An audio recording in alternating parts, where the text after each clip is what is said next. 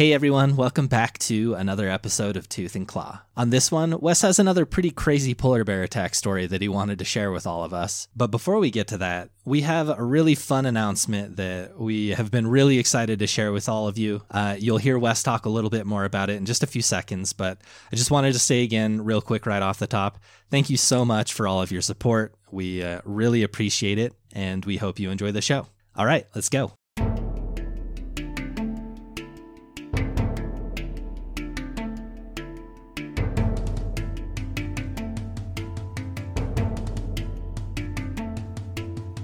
Hey everyone, welcome back to Tooth and Claw. Wow, you Wow, sound. you're excited today? Where's all this energy I coming just from? I Wes? I feel like we always sound the exact same when we open this, so I just wanted to throw them for throw 'em for a loop this once, you know? you you drinking energy drinks? maybe try changing up instead of like the the volume. Maybe change the words up. Like, howdy, all y'all fellers. Welcome to Joe Rogan podcast. Yeah, welcome. That's not who we are. nope. Well, we've been teasing big news on this podcast for a little while now, which we always do. We we like to tease. We're teasers. Hmm. But you know, we can finally announce it. For a while now, we've been looking to partner with a network. We just kind of felt like there's so much that we have to do on our own with this podcast, and we kind of it's hard not to plateau without some help. And we finally found a network that we're really excited to partner with. So that network is called Q Code. They specialize in premium audio storytelling. They have mostly done like fiction storytelling podcasts, but they've partnered with talent like Matthew McConaughey, Demi Moore, Rami Malek, Brian Cox, who is of course the dad from Succession that we love. Of course, Hannibal Lecter. Yeah. Yeah. He was yeah. He's Hannibal Lecter Yeah. in like Yeah, what no. the 1982. Manhunter. in Manhunter. That's right. He's good. yeah, good. he is. Anyway, all these crazy big celebrities have partnered with Q Code, and now we're partnering with them, and we're uh, Yeah. we're one of Add their us to the list. Yeah. We're in their line of nonfiction podcasts, which they're really starting to dive into, and we're really excited to be working with them. So be sure to check out their other podcasts uh, and give them a follow on social media. It's at Q Code Media. And then some other news too. A lot of you have supported us on Patreon. We love you for doing that. Please continue to do so. With this new network deal, we're also going to be starting a subscription service on Apple Podcasts. Uh, we're going to be calling that the Tooth and Claw Grizz Club. So uh, if you want to get access to our bonus episodes through Apple Podcasts, you can do it that way. And we'll have the whole library of our bonus content uh, plus a little bit more. So uh, that's going to be launching be- real soon. The same episodes are going to go on to Patreon and Apple subscription. Yep. So that Grizz Club over there, you're going to be able to join that if you want, or you can join Patreon. Just whatever floats your boat, you know, whichever you prefer. Is that Grizz Club named after Grizz Kid? I don't think so. um, but maybe, you know, who knows? We're really excited. This has been going on for a while now that we've been planning this and, and working with them on getting it right. And it, it's really exciting. So there will be a couple small changes. Like you guys are going to, we're going to have some sponsors finally, which we've been talking about for a year and a half now. and, uh, and yeah, and it's, we're going to have more time between the three of us to give you guys better content different kinds of content, video content, uh, a lot of other things. So we're it frees up a lot of time for us to really deliver on the podcast. Cool. Yeah. I'm excited. Yeah. I am too. Me t- I'm yeah, I've been looking for a new club to join ever since I aged out of the Mickey Mouse Club. Yeah, You know? you can join the Grizz I've House. been wondering what this big announcement was going to be, Yeah. so it's cool Yeah, to Jeff. finally Jeff hear. just found out what's going on. Yeah. So Well, Wes knows my signature. Yeah. You just kind of close your eyes and Yeah, we we hang Jeff up in the closet once we're done, and once it's time to record again, we just sloop him right off the hanger, and yeah. he's ready to go. Well, you guys got anything you want to talk about before this story? uh, yeah, go see Ambulance. We talked about it in our Patreon episode. Jeff can't but- stop thinking about ambulance. Evangelizing for a Michael Bay film. This is Yeah, truly he- the upset of 2022. They're getting wild free stuff. free sponsorship from I'm us. just thinking, just thinking about it. We not only watched Ambulance when you guys were here, but then we doubled down and watched The Island because we couldn't get enough Michael Bay that weekend. And What's that was guys enough. like number one bank robbery movie? I mean, come on, Bank robbery movie? Yeah, it's Point Break, Yeah. Yeah. Yeah, without a doubt. right? Yeah. I I can't. Yeah, Yeah, that's, that's like in a best tier of its own. I think. And then I would say Heat after Point Break. really. Yeah. I'd probably go like the town. The town's good. That's a good pick. I love a good bank robbery movie. Inside Man's great. There's some good ones out there. Really makes you feel like you could go out and do it, you know? More people should. If we robbed a bank, who would be like our hype man that just goes in there and like, everyone shut up and if anyone Sounds moves, it'd I'll blow you. your head off. I mean, you sound like you're doing pretty good be there. I'll be the I'm the driver, I think. I'm a little too low key to be in the action like that. I'm gonna be the guy that just signed on like that day, and everyone's like, "I don't know about this guy. Seems a little wild." yeah. And then I'll just, I'm just gonna randomly kill someone You're the and one throw the that whole like thing off. yeah. shoot someone who like Yeah. we didn't need to shoot him, but you're just like they Yeah. looked at you funny. well, Um, speaking of bank robberies, Speaking Wes, of bank robberies, we're talking about polar bears today, All which right. I don't. They could probably rob a bank. Yeah, I don't. I don't think so. Um, Jeff, You don't think a trained polar bear could rob a bank? probably Okay, not. well now you're moving the goalposts a little, Yeah, but you did say trained. I trained. just on said that a one. polar bear could rob a bank. I don't. That's my yeah, you're probably statement. right. I don't know how the bank teller would know what the polar bear wants. Maybe if you put like a sign on its neck that said "Give me all your Well, money." maybe has a crew of humans just with a polar bear. Fair enough. That would probably work. Okay. Yeah. So we're talking about polar bears, and we're talking about them where we talked about them last time. We've done one polar bear episode, and it was in a place that's oh, notoriously shoot. hard for Jeff to pronounce. so we're gonna make him do it again. Jeff, Svalbard. Svalbard. whoa. Whoa, he Did I get it? Yeah, First try? You got it. I didn't look it up. God, I'm almost disappointed. I have a bunch of other long names in this that I should have sent to him to make him say. You know, my But- shower curtain is just like a world map, and I'll look at Svalbard and just say it over and, over just- and over again. yeah. Don't worry, I'll mess it up again. All Yeah, right. okay. Anyway, we are going to be talking about Svalbard. And before we really get into the story, I want to talk a little bit about the conditions of this story. So it happens in late July in Svalbard in 2010. In 2010, in late July in Svalbard, climate change had already progressed to a level where there was hardly any annual ice. So when you're talking about polar bears, it's important to make a distinction between annual ice and multi-year ice. So annual ice is the ice that forms every year and melts every year, and it forms near the coast, and that's kind of where polar bears have the best chances of encountering seals are right off the continental shelves. And so they really depend on that annual ice that freezes and melts every year. And then you have multi-year ice, which there's some multi-year ice out there. It's typically like more up in the really high, high Arctic, kind of by the North Pole. And that's ice that will last year after year after year and never melts. But we're losing that ice really quickly. But because the multi-year ice is over such deep water, there really isn't many seals or great hunting opportunities for bears. So they tend to stick on that annual ice. So when that ice melts, all those bears that depend on it for finding seals just hang out on land.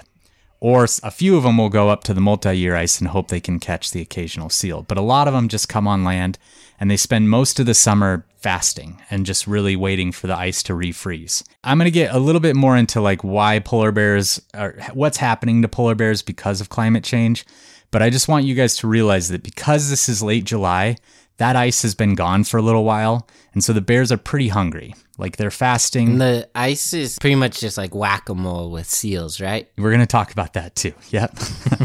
All right. We are? Well, now I'm we excited. are kind of not in that exact All right, cool. context, but yes. So our two subjects for this story are Sebastian Plur Nielsen and Ludwig Fjeld, and they've been planning a high Arctic adventure for years. They're both 22 years old. They've been friends for a long time, and they're about to embark on a journey that had never actually been completed. Their plan was to kayak all the way around the Svalbard archipelago. Oh, cool. So an archipelago is just like a specific type of collection of islands. And that entire journey would be about 1,100 miles. No one had ever done it in a kayak. Oh, wow. This voyage that they were going to do was going to take them about two months. So, in order to do it, they'd been training for years. They'd been paddling kayaks through icy fjords and rivers in mainland Norway. They'd been swimming in freezing water.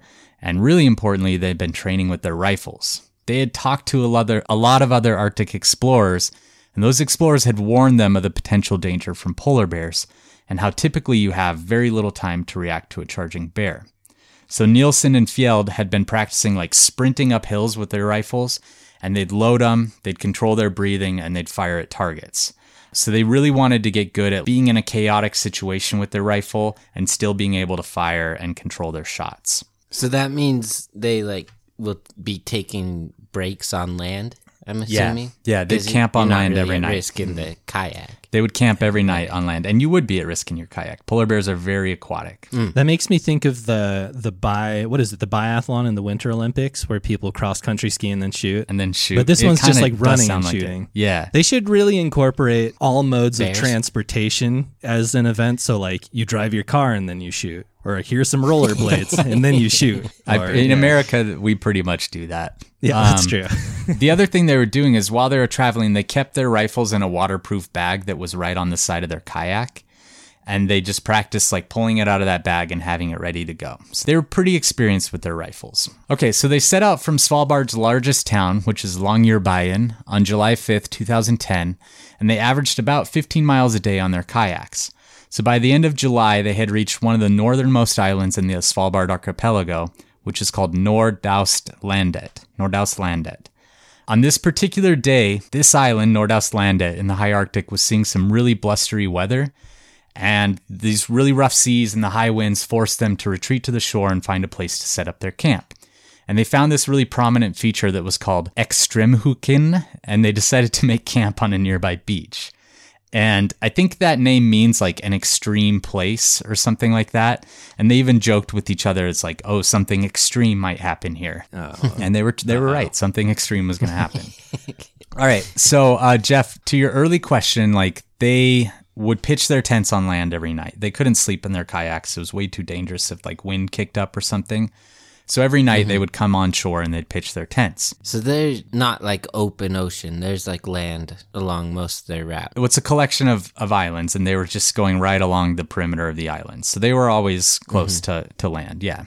They pitched their tent on a rocky beach, and then, like they did every single day when they pitched their camp, they rigged up a tripwire perimeter fence about nine feet from their tent. So I talked to one of my friends that spent a lot of time working with polar bears in Svalbard about these tripwire fences, and he said that uh, they don't really produce these anymore. So all of the ones that people are using in Svalbard are really old, like decades old. And a lot of them are from the military. And what they are is it's a tripwire that has corner posts, and on those posts there's a electric or sorry, an explosive charge that the tripwire feeds into. So when something trips that wire, that charge goes off. It makes a really loud noise, which would potentially scare the bear, and then it also warns the people in the tent that something has passed their their perimeter. So that's the whole plan. And then It's they an effective alarm clock and explosion. it is. And they hoped it would it would give them time to grab their rifles is what they wanted. In my mind though, I'm thinking like 9 feet from their tent, if the bear were pretty determined and it just pushed through that wire, they only have seconds to get to their rifle before it's actually in their tent. So Yeah. I would I would want that tripwire out a little further and then most people if if you're adventuring in Svalbard during the time when there's a decent chance of you running into a polar bear, you typically want to go with guards. So whether it's someone from your party or someone else, someone should be doing constant watch for polar bears and you should be trading off shifts. And then they should be armed with rifles and flare guns and all the different things you need to like get everyone woken up. Before we get further into the story, I did want to do some polar bear biology. This is an animal I worked with pretty extensively. I did about seven years on a polar bear project. They're really just amazing animals, so I've got a lot to say about them. But I hope you guys find it interesting because I think they're one of the most fascinating animals out there. Yeah. One thing about them, do either of you guys know what the polar bear scientific name is? Ooh, Ursus arctos. Close. That's that's Something like that? that's a brown bear actually. Oh, versus man. Arctos. Mm. Yeah. Jeff, any any hints? Any ideas? Ursus Blanco. No, that's also a good guess. It's Ursus maritimus. Mike, can you guess what that might mean? Uh, It's like seafaring bear or something Yeah, like that. sea bear, exactly. They're found in five different countries around the world Canada, Norway, Russia, Greenland, and the US. Greenland's technically owned by Denmark, but those are the five different countries they're found in. Something I wanted to talk about a little bit is polar bear evolution. So I don't think we got into this in our last polar bear episode, but it's likely that during a warmer period in the Earth's history, a, a long time ago, a million or so years ago, a group of brown bears had moved north because the ice had melted and it freed up some hunting opportunities for them up north. And then it got cold again and they were trapped up north, like this whole population of brown bears. And they were forced to start figuring out ways to live in an Arctic environment. So they had to rapidly evolve to survive up there. And those changes happen in just a couple hundred thousand years, which is really, really fast when you're talking about evolution. Usually, evolution takes millions of years to make big changes in an animal, and this happened really fast. So, these brown bears, the ones that were lighter color, were probably naturally favored uh, through natural selection. Uh, the ones that could easily break down fat because they were eating really high fat content were favored. And natural selection started changing these bears very quickly and they turned into polar bears. Cool. So that's that's how we got polar bears. They're actually a really really close cousin to brown bears or grizzly bears. So did panda bears get kind of caught in between a cold and warm place, and that's why they're That's why half they're white and half black? I don't think so, but that's a good question. One thing that I wanted to talk about a little bit is this difference between adaptation and evolution. So, adaptation is short term changes for a, a species to suit its environment. So, like if a black bear learned, like, oh, it's really easy for me to get into trash cans, that would be an adaptation of that black bear. Evolution is a long term change that occurs at the genetic level for better functioning and survival. So, if, say, that same black bear learned how to really get into trash cans and it then passed that information on to its offspring, and those offspring passed it on to their offspring, over time that becomes a, a genetic change. And that's what evolution is. And you start to develop traits that help you exploit that food source or do whatever. So, polar bears, the modern polar bear as we know it, is only about 480,000 years old, which is pretty new as far as species go. Yeah, that's Okay. really interesting. So, some of the things they that they evolved to be this perfect Arctic predator. They have two layers of fur to keep them warm. There's a dense undercoat of shorter fur and then longer guard hairs on top. Those guard hairs are hollow and transparent and they help to scatter and reflect visible light, which actually is what gives them their white appearance. They have the thickest fur of any bear species, which helps them stay warm, and then they also have black skin that absorbs a lot of energy from the sun. Probably the most important thing to help them stay warm is a really thick layer of fat. So that layer of fat can get up to five inches thick. And that's really important, especially when they're swimming, because their fur doesn't, it absorbs water and it, it doesn't really, it's not great for, uh, for keeping you warm in the water. But fat is. okay. How about their ears? What are their ears like compared to other species of bears? They're a lot shorter. And that is an adaptation because the more surface area you have on appendages and whatnot, the easier it is for it to get too cold. Oh, and the yeah, fact that their ears are shorter and closer to their head helps them stay warm. Cool. helps for circulation and everything. So they have huge dinner plate sized paws. Those paws help them walk on the ice without breaking through, and they also act as powerful paddles when they're swimming. Their foot pads are covered with tiny bumps called papillae, and those help them grip the ice without slipping. And then they also have two inch claws that help them to also grip the ice and then to pull prey out of the ice. We've talked about this before. Polar bears are our biggest bear. So adult males on average weigh about 775 to 1300 pounds. Females are about half that size, about 330 to 650, which means Jeff, they're one of the most what of all animals. Sexually dimorphic. Good job. Yep. Okay. Of all mammals, they They're are one one, of of the the most most? sexually dimorphic of all large mammals. Yeah. Oh, hmm. Kinky. As far as how big they can get, researchers in Canada estimated one male to be over 1,700 pounds. Oh the largest one, the largest one a ever killed was over 2,000 pounds and stood 11 feet tall. So they can get big. I mean, they are the biggest bear. Imagine they're the actually cannonballs they could do up. in Grizzly the bears Arctic can't Ocean. get that big. no Kodiak grizzlies top out at like 1,500 pounds, which is like almost within the average for a So male polar bear. Kodiaks can get bigger than polar bears, but they can't get as big as the biggest polar bears. Right. So they are technically a marine mammal, but they're also kind of considered a terrestrial mammal because they do spend so much time on land. So if you do consider them a terrestrial mammal, they are the largest crocodile? terrestrial predator. Um, or mammal predator, excuse Wait, me. what, Jeff? Isn't that how crocodiles are? Crocodiles are yeah, that's a good point. Like they are kind of in both. So it's not See, Mike, it's not a bad comparison. Suck it. Well, I was just okay. Sure, you can take offense when there was none meant to be given, but uh, I was just making sure you got your question out because I was actually interested. But Yeah. what's the difference between like? Uh, okay, man, now I lost my train of thought. This is ridiculous. I hate this place. I don't know. It's probably something about amphibians. Was it about them like- being a marine mammal or a terrestrial mammal? So like what Because I was thinking like the difference between reptiles and amphibians. Sometimes the line looks a little blurry, but Yeah, and I don't really know, to be honest. I don't know when something's considered terrestrial or marine. Okay.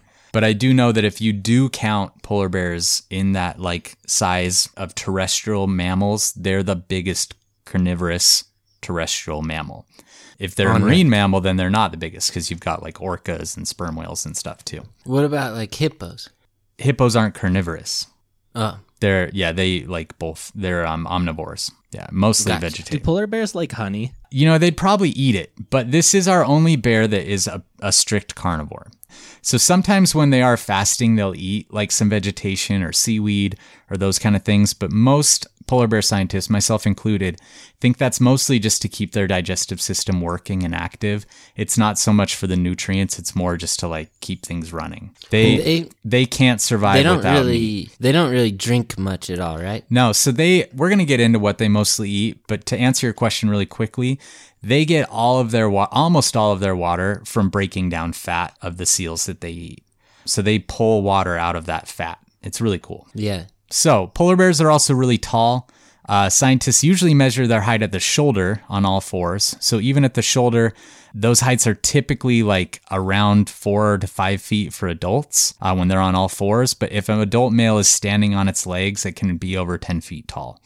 Um, which is pretty tall. Like when you see the big mounts of them standing on their legs, they're they're massive. They can dunk a basketball without jumping. They can. Uh, so they've evolved to eat mostly seals. So in the Arctic, they hunt both ringed and bearded seals, which they need to catch from a platform of sea ice.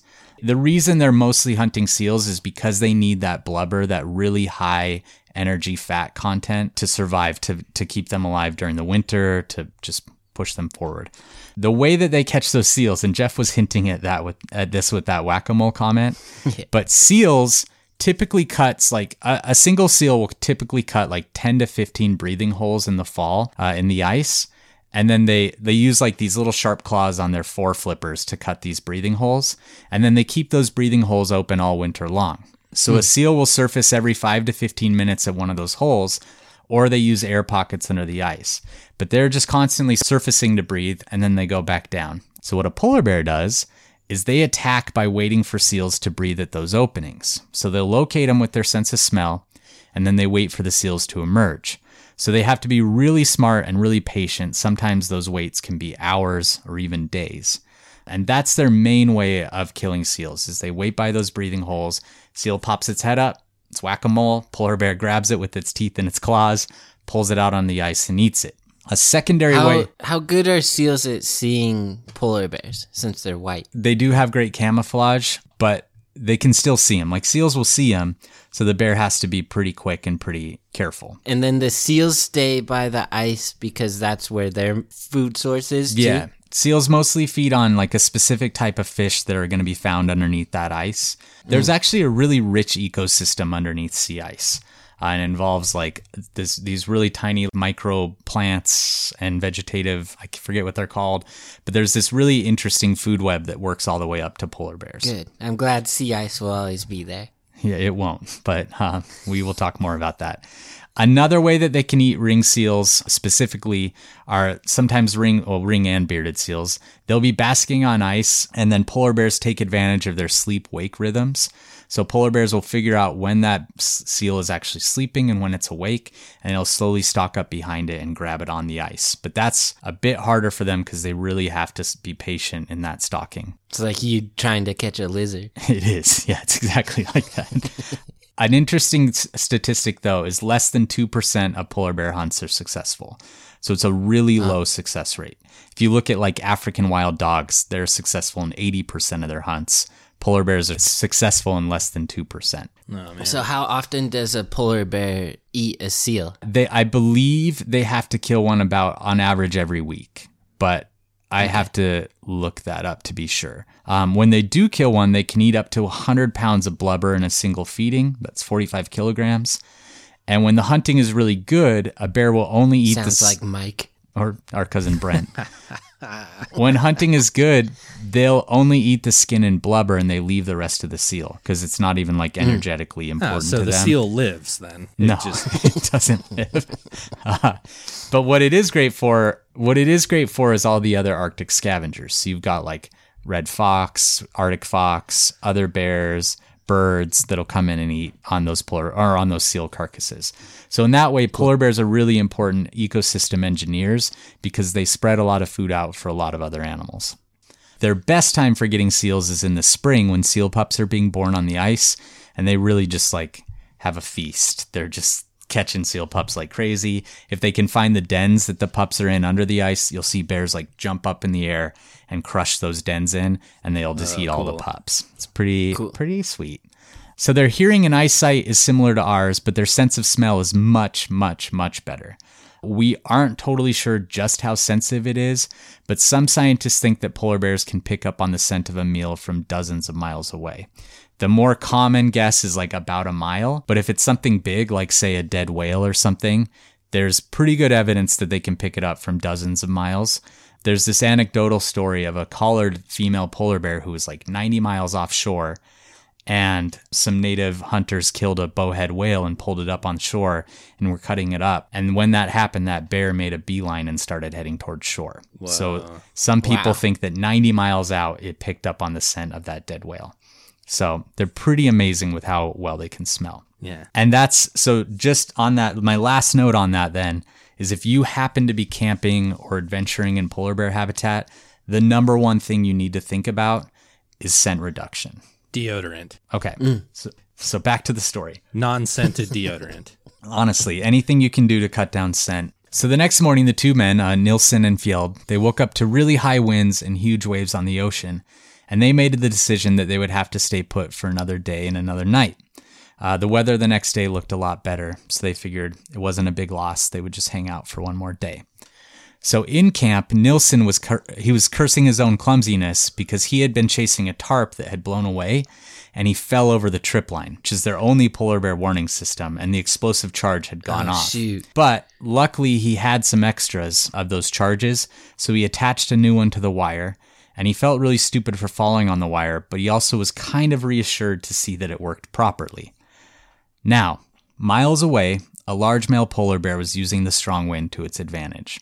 It lumbered along the frigid, ice free waters of the Arctic Ocean, and it's raising its nose in the air, testing the wind, looking for the scent of a dead seal or marine mammal. And with no ice to hunt seals and the freeze up still months away, this bear is energy deprived. It's willing to explore any potential food that it's detected on the wind. Suddenly, it stops lumbering and it raises its head, sniffing carefully. An unfamiliar scent wafted into its nostrils, and the bear slowly and methodically started walking in the direction of the campsite. So, as the two men lay down in their sleeping bags, they checked to make sure their rifles were within reach and loaded, which was their nightly ritual, and they drifted off to sleep. So the wind's howling outside as the bear reaches camp, and slowly it studies the scene and these unfamiliar scents and sights that are piquing its curiosity. And it's unsure whether it's smelling what could potentially be this really treasured midsummer meal, but it's not going to turn down the opportunity to check it out. So the bear passes through the tripwire without making a sound. The explosive charge that Nilsson had reset that afternoon didn't fire. And again, remember, I said a lot of these tripwires are really old and this bear removes the one warning system that the men had in place. The bear approaches the tent without making a single noise, and the men just keep sleeping right through that approach. The smell of the men drifts out from the tent, and the bear stands only a few feet away, raises a large paw, and brings it down, ripping through the tent wall and exposing the men to the huge carnivore. So Nilsson wakes up immediately. He has a split second to scream bear before the bear springs forward and clamps its powerful jaws around his head and instantly pulls him out from his sleeping bag. Uh, he said he could feel the bear's teeth scraping on his skull and it made a low growling sound as it started to pull him from the tent. So, uh, you know, in our last one, it was also a tent attack in Svalbard. The boys had a few more seconds to kind of react as the bear decided which one of them to grab. This one, it knocked the tent down. Nilsson made a noise and it just grabbed him by the head, immediately pulls him out of his bag and out of the tent. Somehow, this is amazing to me. While this huge bear is pulling him from the tent by his head, he manages to grab his pump action shotgun with one of his hands. Oh, wow. With the other hand, he's beating the bear. Like his head's in the bear. his, his mouth. head's in the bear's mouth. It's pulling him out of the tent in like one big motion. And in a split second, he reaches over, grabs the shotgun, and then he starts just punching the bear in the head with his other hand. Dude. Now, Yeah. These seals, the seals that the bear catches, they weigh up to like 400 to even up to like 600 pounds if it's a bearded seal. So mm. a puny human like punching him in the head, I don't. He's not particularly puny. We're just all puny to polar bears, but it has Well, no especially effect. like if your head is in a bear's mouth, you're not going to be able to get the same No, gusto on a punch. no. But regardless, I think even if you're Mike Tyson and you're punching a bear, well, who knows? But it's it's not gonna like register the same way as a lot of the prey that they catch. I want to see someone punch one of those arcade punching bag things with their head in a bear's mouth and see what score they See can what get. they can get. I'd be less interested in the score and more just kind of Why the that's guy's a thing. head in the bear mouth. Um, anyway, these punches aren't deterring this bear at all. Yeah. So he's been pulled completely free of the tent, and the bear changes its bite. It releases his skull from its jaws and it bites into his right shoulder. The bear then lifts Nielsen into the air as if it were lifting a toy, and it shakes him back and forth. Its teeth are sinking deeper on each shake. So as it's shaking him, it's biting harder and harder into his shoulder. And he described that as it was a feeling like there was ice picks just being driven down into his meat and bone and tendons of his shoulder. So then the bear begins dragging Nielsen by his shoulder along the rocky beach down toward the water. And in this weird moment of clarity, he realizes that he still has the shotgun and that he's holding on to his only hope of surviving this ordeal. And right when he realizes that, the bear shakes him again. He drops the shotgun and then, like, No. the bear steps on the shotgun and snaps it in two immediately. No way. yeah. Uh, He knew. and he heard it happen. Like he hears the shotgun snap in two, and he just loses all hope in that moment. He knows he's gonna die. Fjeld had woken up to Nilsson's scream when the bear grabbed him, and in this chaos, the bear destroys almost all of their gear, everything's strewn about and broken. And Nilsson's being carried out by his shoulder when Fjeld like finally finds his grandfather's World War II rifle, which I don't know what these dudes' fascination with like having really old shit in their tent to like protect them from polar bears, but for some reason I they thought you were going to say Fjeld was in the kayak going back to just the paddling. Svalbard. Yeah, he's out of there. he's Yeah. out of there. Um, no, he's he's searching for this rifle and he can't find it anywhere because the bears just created such a crazy scene in the tent. Yeah, just like destroyed their tent. yeah. I'd So feel he's- pretty bad if I were him if my friend whose head was in a bear's mouth could find his gun, but I couldn't find mine. it something something I thought about too, like before we get too far off on a tangent, just like the crazy Russian roulette of this bear breaking into this tent, and just probably just the fact that Nielsen screamed first is why he got pulled out of his sleeping bag before Fjeld. And that's just mm. got to be something you think about for the rest of your life that my friend got pulled out instead of me and that it was a 50 50 thing. That bear could have just as easily grabbed me, and who knows if I would have died. Yeah. Anyway, he's searching for this rifle. His hands are like desperately pulling through the, all the sand, and suddenly he feels the stock of the rifle. He pulls it out of the sand and he starts yelling Sebastian, which is Nielsen's first name, and Nielsen doesn't answer. So Fjeld knows that he is already too late or that he doesn't have much time. So the bear has dropped Nielsen about 35 meters, about 100 feet from the camp, and now it's just standing on him. It's raking its claws down his torso, and it's ah. putting its huge front feet onto his chest, and it's pushing him down into the sand. Nielsen's covered in blood because they really do that. When they grab a seal, they'll just like start raking it, trying to kill it that way. So he's covered in blood and he's powerless against this bear and it's pushing its front paws down on his chest and he's feeling his ribs crack as it's pushing him down into the sand. And he thinks that he's also, his neck's about to snap too. And as this is happening, suddenly the bear stops and it turns to the direction of the tent. So Fjeld's standing out there with this old rifle raised and pointed at the bear, and he's got his shaking finger on the trigger. And he says to himself, he says, steady. And he whispers that and he trains his rifle on the huge animal. And Nielsen, meanwhile, is like screaming for his friend to shoot the bear. He thinks he's going to die any minute. This bear's just going to completely crush through his chest cavity. Fjeld's about to pull the trigger when the bear bends down, grabs Nielsen by the head, and then stands up straight on its legs, lifting the screaming man up by his head from the ground. So he's like completely in the air, and the bear's standing up straight, holding him by the head, and his body's like in front of the bear. Using him as a shield. Oh Pretty man, much, this bear. Smart bear. Yeah. So Fjeld can like hardly believe his eyes at this point. He's staring at this 10 foot tall bear who's standing up straight, holding his friend's head in its jaws, and his body's like hanging in front of him.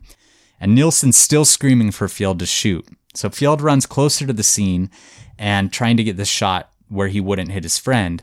And I'm guessing him running closer to the bear is probably what causes the bear to drop down on all fours.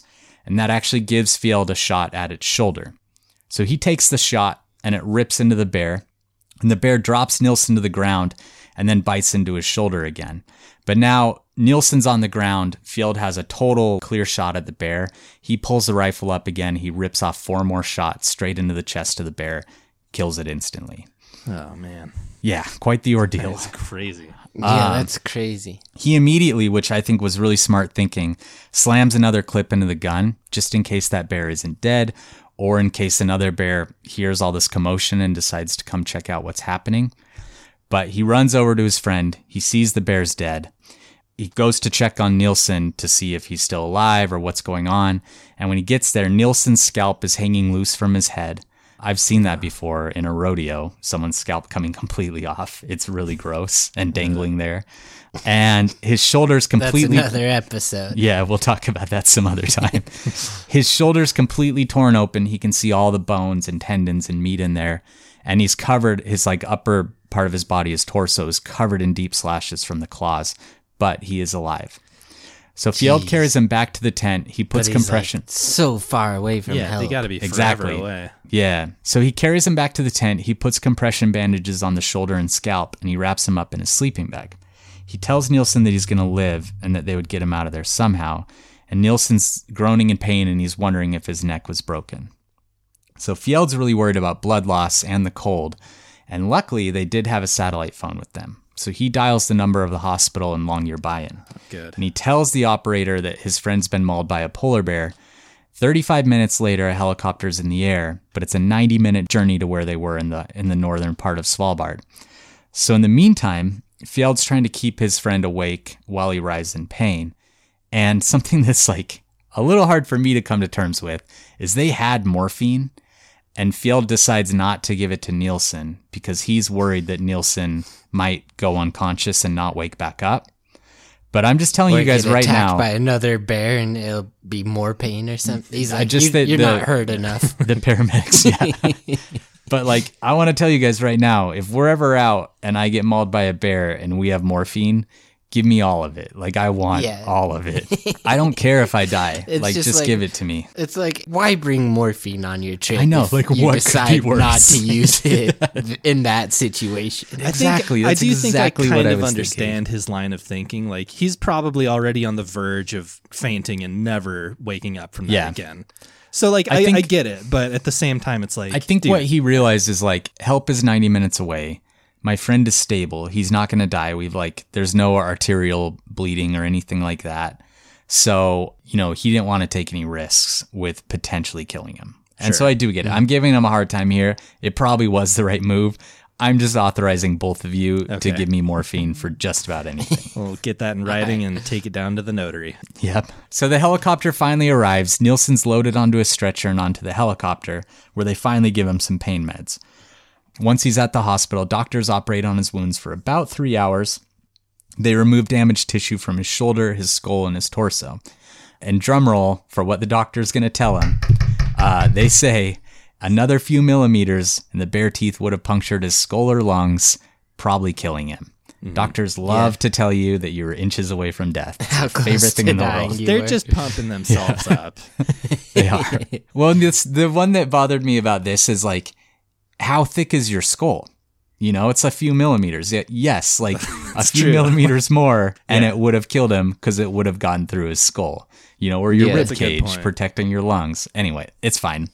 it's a miracle that he survived. Anyone that survives a polar bear attack, I mean, it's funny to make fun of, but like he was really close to dying. He was. for sure. the part the part that made me cringe when I was reading this story because I didn't know what happened like in the end I didn't know if he survived or not was when the bear was pushing on it on his chest with its front paws because they really I mean if they can crush through ice to get into a seal den, they can crush through your rib cage. And he was lucky that that bear didn't just like fully rear up and do it. It, it would have killed him. Yeah. Yeah. Anyway, um, Shout out to so, all the doctors out there. You're doing great Yeah. work. Yeah, you Thanks are. for your service. I should note that I got all of this information from a few different articles, but the main one was actually one of my favorite sources, a Reader's Digest article, uh, Drama in Real Life. Yes. And when this article was published, both men survived. They lived north of Oslo, and they were actually pretend, or planning a return trip to Svalbard. And when they interviewed both of these guys, their biggest regret was that they had to kill the bear because they both really respect and admire these huge white bears of the north. So I thought that was really cool that they still had such an admiration for an animal that really ruined their trip. And Nielsen has scars all over his torso from this whole encounter. So Yeah. you know, they made off a lot better than Horatio Chapel, though, the kid from our first story. Yeah, for having he had was his head in a bear's mouth twice, it Yeah. seems like he any anyone who survives a bear encounter is lucky, but that's pretty Totally. that's pretty crazy that Well, and this that. is the biggest bear, and this is the bear that if, and this is something I want to talk about really quick. That people, when they hear polar bear, they always assume this is the most dangerous bear, and they're not because they're not territorial. They're not a bear that just tries to neutralize any threat like a grizzly bear does. But when they do attack, and it's really rare, these, I mean, there's 4 million people that live in the Arctic, and hardly anyone ever gets attacked by polar bears. But when they do attack, it's almost always predatory, and the bear's going to keep going until you're dead and it's eating you. And so that's why they're scary to people, but they're not the bear that's most likely to attack you. It's just when they do, it's a mess. yeah. I was thinking if that happened to me, Mm-hmm. I would want you to try to take a picture when the bear had its like Yeah, mouth around my head sure. and was standing up. That'd be Yeah. a fire Instagram picture. Yeah. I'm sure why I have like my gun trained on it. I've also got my phone out filming it. They should Yeah, uh, please yeah. make sure you get a picture of it. Jeff's like, always thinking about the mouth. gram. Yeah. Yeah. They should scope manufacturers should really pair up with like a photography company and like so gun, the scope yeah. can like take a picture of what you're Oh, aiming. at. let's Man. patent that. Then we have to sure. see so many. I don't want to see all the different videos and That's pictures. true. Well, what about like a bear the world. spray? Bear spray. Bear with spray would be cool. Yeah, that's a good Bear idea. spray with a scope. But I don't want to see hunting rifles with cameras on. You're right. That was a bad idea. All right. So sorry, before we get in, that no, it's fine. Uh, that's the end of the story, though. Uh, do you guys have any questions about it? So he he made a full recovery. You Made said a full recovery. Uh, one kind of funny thing is that the way that his their both of their families found out about this attack was on the radio. A radio story went Oh, out wow. pretty quickly that a man had been attacked and they had their names on it and they were like, "That's our guys." Yeah.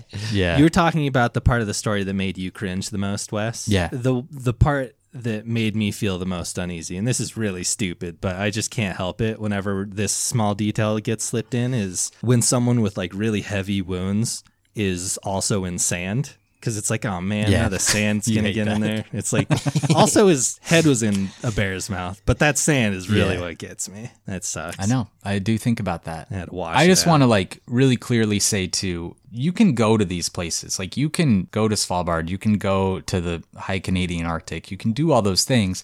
But this is a bear that's very curious and it is predatory. So if you do those kind of things, you just need to be well prepared. And for whatever reason, Svalbard and Norway still don't allow bear spray. It works great on polar bears, but for whatever reason, they don't allow it. So if you do go to Svalbard, make sure you have some kind of guard system in place.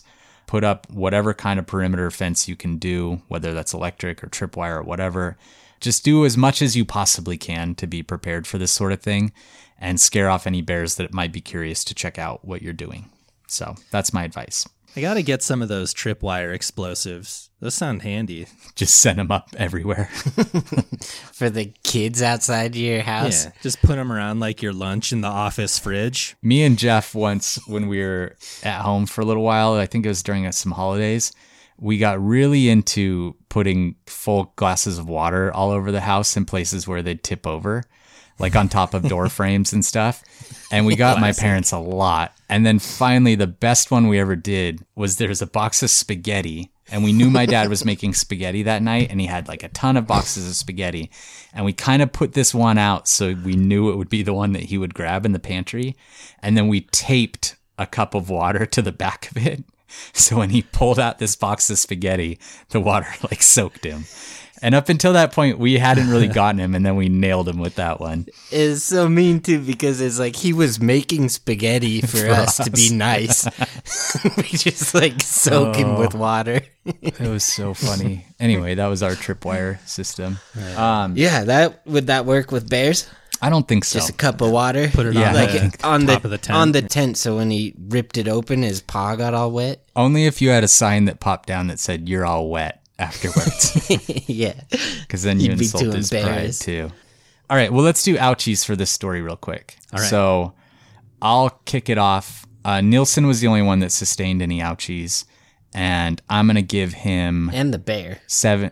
I'm gonna give him seven and a half ouchies. Okay. That sounds like the right number. Yeah, besides the bear, the bear gets ten ouchies. Yeah. but Uh, yeah, I'm I'm good with that because oh, I'm gonna go eight, and my reasoning is having to wait 90 minutes for help. Yeah. okay. That's a long morphine. time to wait.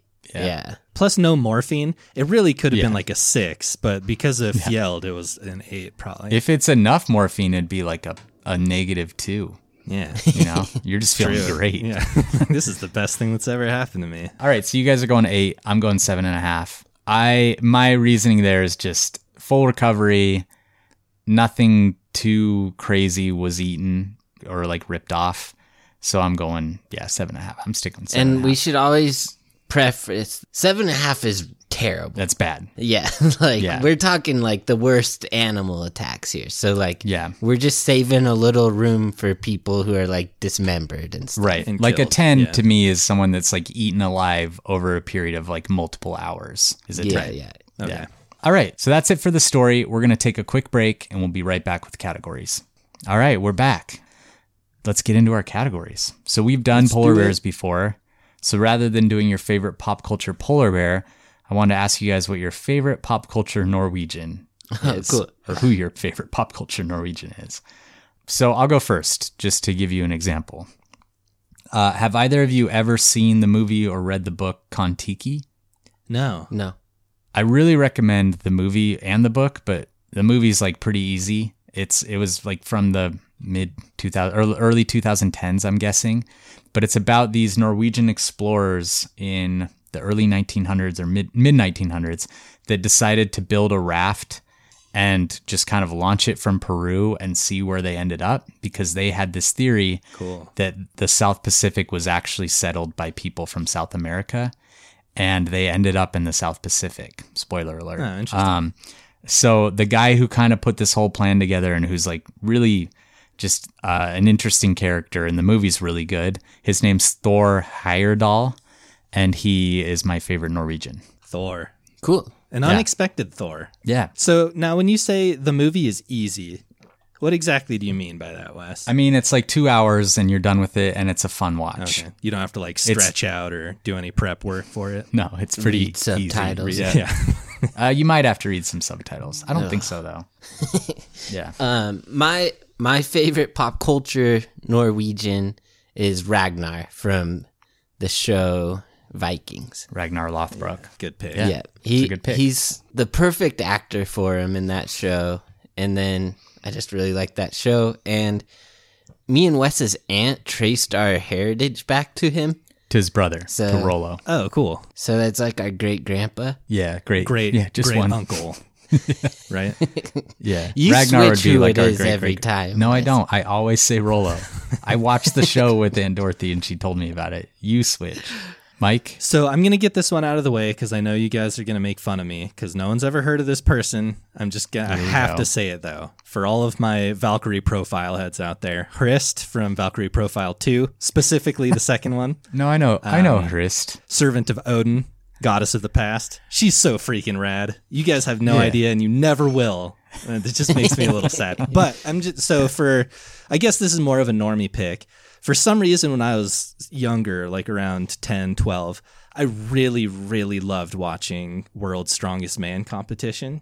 Um, Yeah. And like when I was into it the most was when uh, Svend Karlsen from Norway, he was That the guy world's strongest. I love that. Yeah. That show, I, I gotta get back into that. But he was super cool and he won. I think it was like 2001. He finally won it all. I feel like that show you just can't keep watching it because it's like you've seen it all, but like the first couple times it's like I can't believe they're doing this. Yeah. You know? Yeah, Yeah. I love it. I want to give a shout out. Isn't the like Santa the like Netflix show Claus? Is that in Norway? Uh, it was somewhere in Scandinavia. Yeah, we can say it was I- in Norway. That's an honorable Sure. mention. I like. I think it. I think it was actually based off of Svalbard, like where they filmed it. So oh, yeah, no way. Cool. yeah, Yeah, so the Cool. honorable mention to Klaus. Klaus. that that's allowed. Klaus. So we're gonna go into our anaconda scale. I think we can do both guys. So we got Nielsen and Fjeld. Um, Okay. I'm gonna say Nielsen is a J Lo Ice Cube.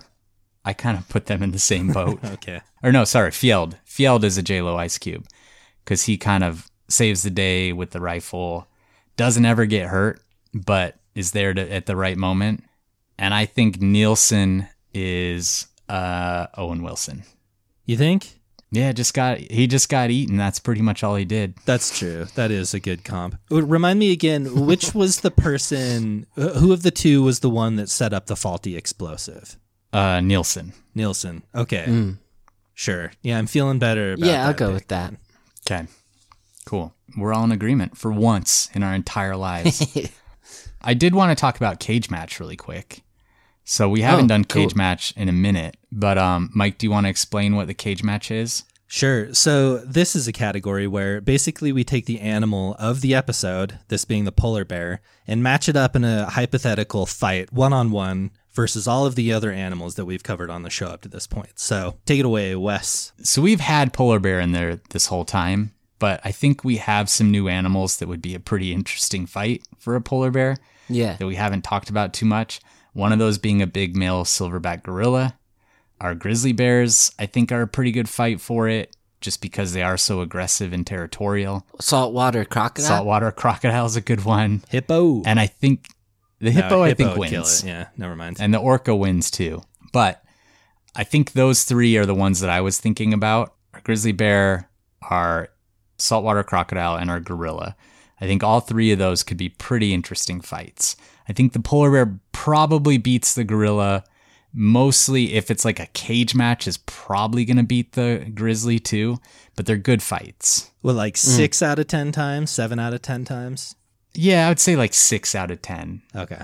I with think the grizzly, 7 out of 10 with the gorilla. polar bear has a good argument for like our top cage match animal. Mm-hmm. If you're talking about like a Hunger Games type cage where it's like a bunch of different environments, Yeah, since 'cause it's, it's aquatic pretty- and yeah. land. Yeah, so I was gonna say like with the saltwater crocodile, I think that's where we have our best matchup because I think if you put these two animals in like four feet of water, you got a pretty good battle on your hands. yeah. um, and my money would probably be on a big saltwater crocodile over the polar bear, but I think you're gonna have a really good fight. Yeah. yeah, they it could go either way. Well, should we make it happen? No, we should. I like that as a future idea to alter the cage match is like a Hunger Games. yeah, I like that. Animal Hunger Games. Yeah. yeah. All right, Mike, do you have a "It Came from Quora" I do. for us? I've got a couple Okay. of good ones, I think. So for those of you who haven't heard this this segment yet, it came from Quora. Quora Q U O R A is like a website slash social media kind of where people can ask questions and then any kind of armchair expert out there in the world can answer them. So you'll sometimes get answers from real experts and they get upvoted and it's typically like the most liked answer, but you also get some pretty wild answers. So we, Mike's we like to look for the, the wild ones. more of bottom of the list. we want those armchair experts. I do try to pick ones that could lead to some like thoughtful discussion from Wes, though. So that's a good segue into this first one, wherein someone is asking, "Why is there no albino polar bears?" And David responds, "Because nobody cares," which is a terrible response. But he goes on to say, "It doesn't even make sense." But he goes on to say.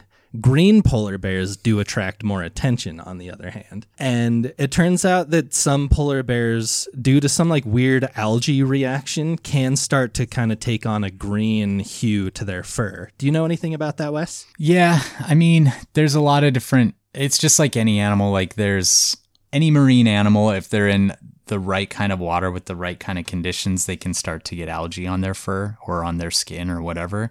And I just, I think it just occasionally happens with polar bears in those perfect conditions. It looks pretty cool if you look some pictures up. But going back to that initial question response, do you think there are no albino polar bears because nobody cares, Wes? I don't think it's because nobody cares. And I'm not going to say definitively that there aren't any albino polar bears. Would it be hard to tell? Probably, yeah. They would have pink eyes.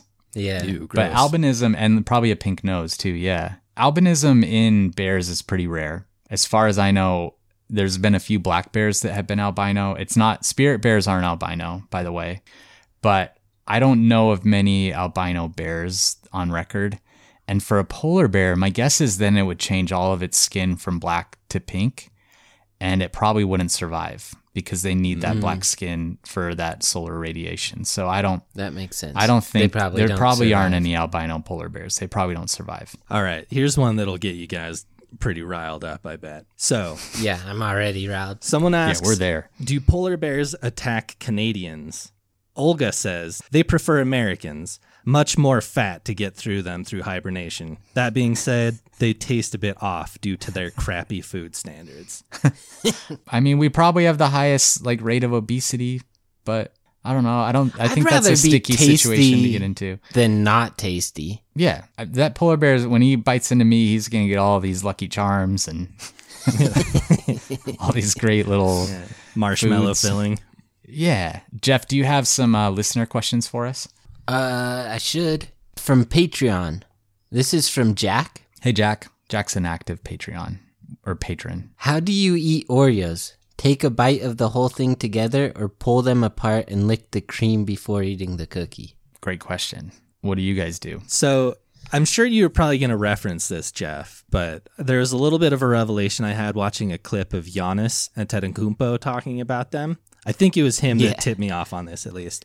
But someone told him to slip a fork through the cream on the Oreo and just kind of like that's the easiest way to kind of submerge an Oreo fully and leave it in for the perfect amount of time. Because, you know, it always slips out of your fingers and goes into the milk. And then you're like, your gross hands are in your milk now. And That you don't never want that. happens to me. What? Well, it's, it's cool too because like he's like the best basketball player in the world, and he was talking about how growing up he couldn't afford to eat Oreos. So once he made it in the NBA, he would just eat Oreos every day. And then a fan told him to dip them in milk, and then he, it, it was a game changer for him. You know, for Oreo's really like funny. marketing team, that was such like a wet dream for them. Just to yeah, like, because even us talking Marshawn about it, Lynch with Skittles. yeah, even us talking about it right now makes me want to eat Oreos. Here's here's a bit of a hot take. I think standard cream content is better than double stuff. one hundred percent. Okay. I'm an Oreo purist. So to answer the question, s- standard Oreo, I dip it in milk and I like to use my fingers. Like I dip it until the tips of my fingers touch the milk just barely. Leave it in there for about 2 to 3 seconds, pull it out and eat them. They're my. It's my favorite treat. Oreos and milk is my favorite treat. I'm just going to say it. Wow. I, Coming out I put a little Putting your foot down. peanut butter on mine Ooh, and Jeff dip it in milk. loves some peanut butter on his Oreos, I which it is should eat. delicious. You put it in milk then too? Interesting. Yeah. Huh, never Oh, tried yeah. that. I'll try that. Great question. This is from Pete. What animal has the smelliest poop? Polar bears are in the running Really? because it's all this like f- fat that their body has rendered and it comes out like this thick black tar Yeah. and it smells unlike anything you've ever smelled. It's terrible. I would almost, you know, I'm going to say polar bear. Of the poop that I've personally smelled, polar bear's the worst. I guess I just got to get out there and smell some more poop. I don't have a good answer for this. uh, I had I had one in the running after Mexico. Or Your in poop? Mexico. Yeah, you did. Yeah. That was one of the worst poops I've ever smelled in my life. It was god awful. Like We don't need to cleared out the it. hotel room. Um, okay, and then from Instagram, this is from Bill Lockhart eighty nine. What is in Wes's opinion, the most horrific, vicious attack on a human from an animal? Why? Huh. I have a hard time answering that off the top of my head, and I also don't want to like spoil anything in the future. Give a teaser. I would say of the ones I've heard myself, because I'm so close to it and I've heard a little bit of the audio and I've gotten some first person accounts of the attack scene, the Timothy Treadwell and his girlfriend account, like that attack, them being eaten alive by grizzly bears, is one of the hardest ones for me. Okay, let's just leave it at that yeah, because I we're know gonna tell that we're gonna tell that whole yeah, one. and I have his autopsy photos. So those all those things combined is yeah. Oh wow! Okay. Did he sign them? And we don't know when we're telling it, so sorry, sorry to keep you guys waiting, but that's how the world works, you know. yep. Did he sign them? all right. This one's from Proxmore. What are y'all's top three birds you want to see in the wild? So I'll let you guys think and answer first. 'Kay. Um, I'm going Quetzal, number one, Cassowary, number two, and Great Gray Owl, number three. Come to Yellowstone. I'll find you one of those. All right. Mike? Cassowary? Uh, no. uh, I'll go with. I'll be happy to see any kind of penguin, any species. Oh, that's a good pick. Probably emperor, just because they're just kind of the biggest and most striking visually, to me at least. And then I'll go. I mean, cassowary. Ever since Wes talked about cassowaries a while ago, it's been pretty high. And then third pick. Oh, let's go albatross. Big ol' albatross. Cool. I was going to say penguin too, but now I'm not going to, just since you've already said it. I am going to say my number one's cassowary, which we both said. All three of us, I mean. Uh, harpy eagle, number two, which are a South American Cool. eagle that mostly eat monkeys and other mammals. And then my number three, I think, is a secretary bird, which is like a non flying raptor that has really long legs that mostly eat like snakes and small animals. And they're really neat. Secretary bird. Cool. Yeah. It'd be nice to have one. It would. Take your take your calls. Be nice. Tooth and Claw needs one. From Oana Raka. If you could live in any movie forever, what movie and what character would you choose? Oh gosh. Awana means family. That's what I thought when you read that name. well, I might have said it wrong anyway. no, it's so. Ohana, I think, anyway. uh, if you could live as any movie character, who would you be?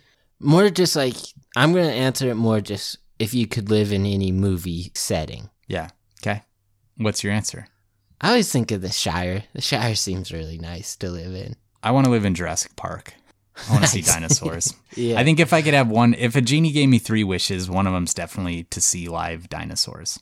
So I'm yeah, and everyone Park. really is excited about being there the whole movie. Yeah, you're in an amusement. Yeah, things go great for everyone. Always. No Always. expenses That always goes well. Yeah, that ice that, That ice cream looks good. Great. Mike. So this is a Jello. Oh, the Jello too. my Yeah. pick Yeah, is yeah. way out of left. In fact, it's so out of left field that I don't even know if I'm about to get the name of this movie right. Uh, It's that Valerian, the oh, planet yeah. of like a thousand whatever worlds. awful- awful movie. terrible movie.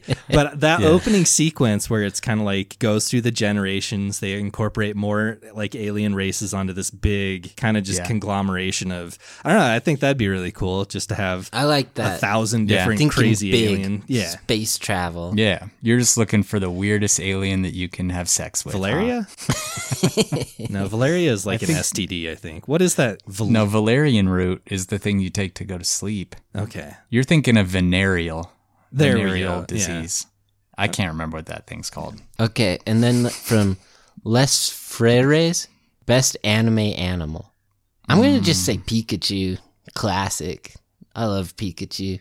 The only anime series I've ever watched start to finish is Attack on Titan, and there's no real animals in it. Is there none? Not there's horses. There you go. Um, sure, the horses from Attack on Titan. This is actually really serendipitous because whenever I think about animals in anime, I always think of Beppo, the polar bear from One Piece from Law's crew on the little submarine. yeah. Uh, I love. He's, He's like a he's like a kung fu polar bear that's in a little orange jumpsuit, and he's just so funny to me. Yeah, You know what? You guys made me watch a bunch of One Piece. I'll say those huge goldfish that hang out in the water in One Piece, whatever those are. You'd like Beppo, Wes. You just gotta watch like 800 more episodes. All right, so to wrap up, we're to do our conservation corner. So, polar bears on the IUCN list are listed as vulnerable. And the reason they're vulnerable and not endangered or critically endangered is because they haven't lost their habitat yet, but they're quickly losing it. And it's this like huge problem that is almost impossible to solve, which is climate change. As I mentioned before, the way that they catch their food, the food that they've evolved for hundreds of thousands of years to be able to eat, is by the ice. They use the sea ice to catch those seals through the breathing holes, through stock hunting. They need the sea ice to do that. And if they don't have the sea ice, they can't hunt seals. And they don't have a food source on land that gives them that same kind of energy requirement to survive. So polar bears, like you'll probably, you'd probably have individual polar bears that would figure out a way to like eke it out without the ability to hunt seals. But as a population, as like their entire population across the Arctic, it will collapse once they don't have ice anymore. That we're already, yeah, we're already starting to see it in, especially in some of the more southern populations of polar bears. We're starting to see females that aren't having many cubs or no cubs at all. I have a friend who had a research season where they didn't see a single female with cubs their body conditions getting a lot worse.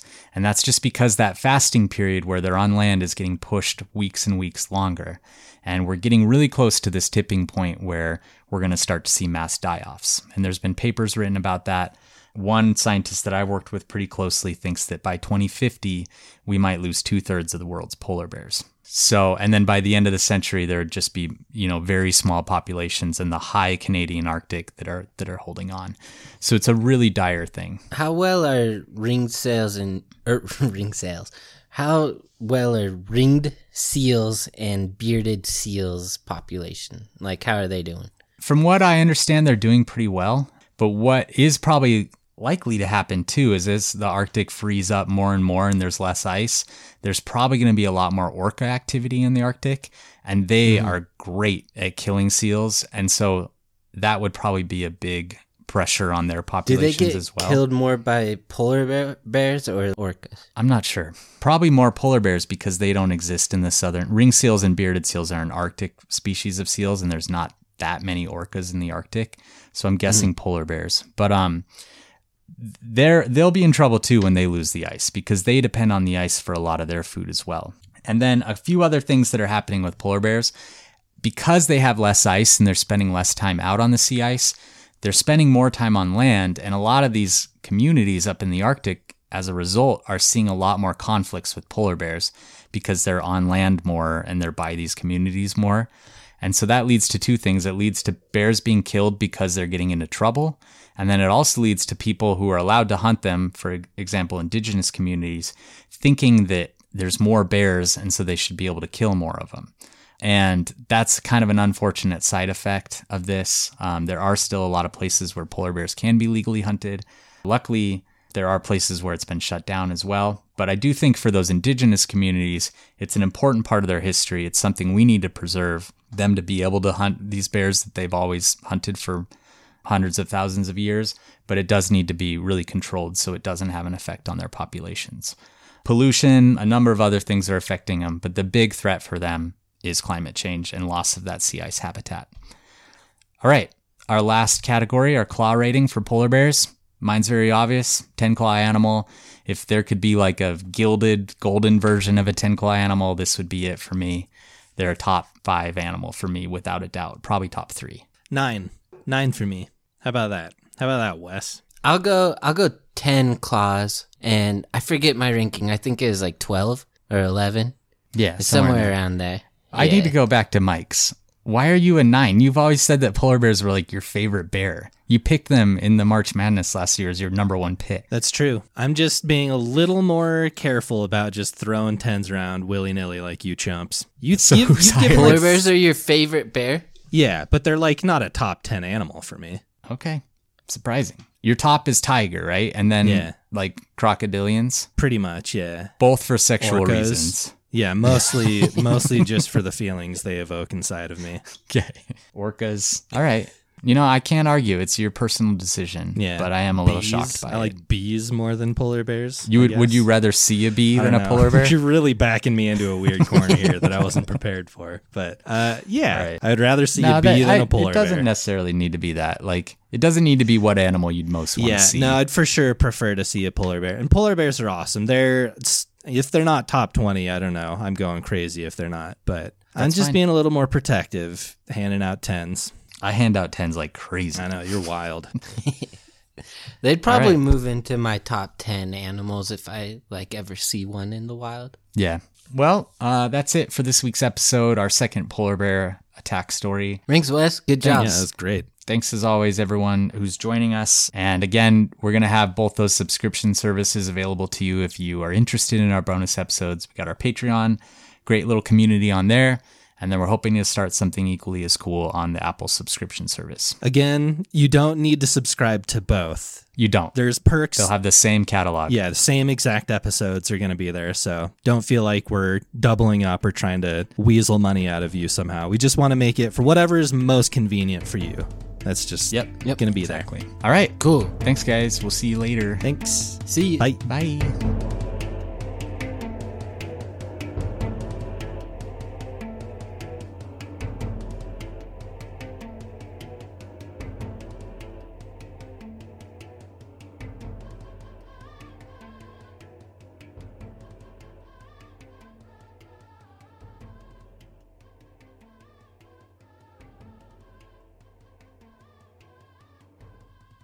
Hey guys, Heather Ashley here, host of the Big Mad True Crime Podcast. If you're looking for a true crime podcast with all of the details and none of the small talk, you have found your people. Each week, we dive deep into a new case and learn everything there is to know from getting to know the victim and the impact their case has had on those around them, to the investigation into what happened to them and who is or might be responsible. And if the bad guy looks like he might drink whiskey by a dumpster or has the social skills of an ogre, we say it because we were all thinking it anyway. As the name suggests, we get big mad over true crime, and I would love to have you join our incredible community of listeners with big hearts and zero time for small talk. Subscribe to Big Mad True Crime anywhere you listen to podcasts and listen to new episodes every single Monday.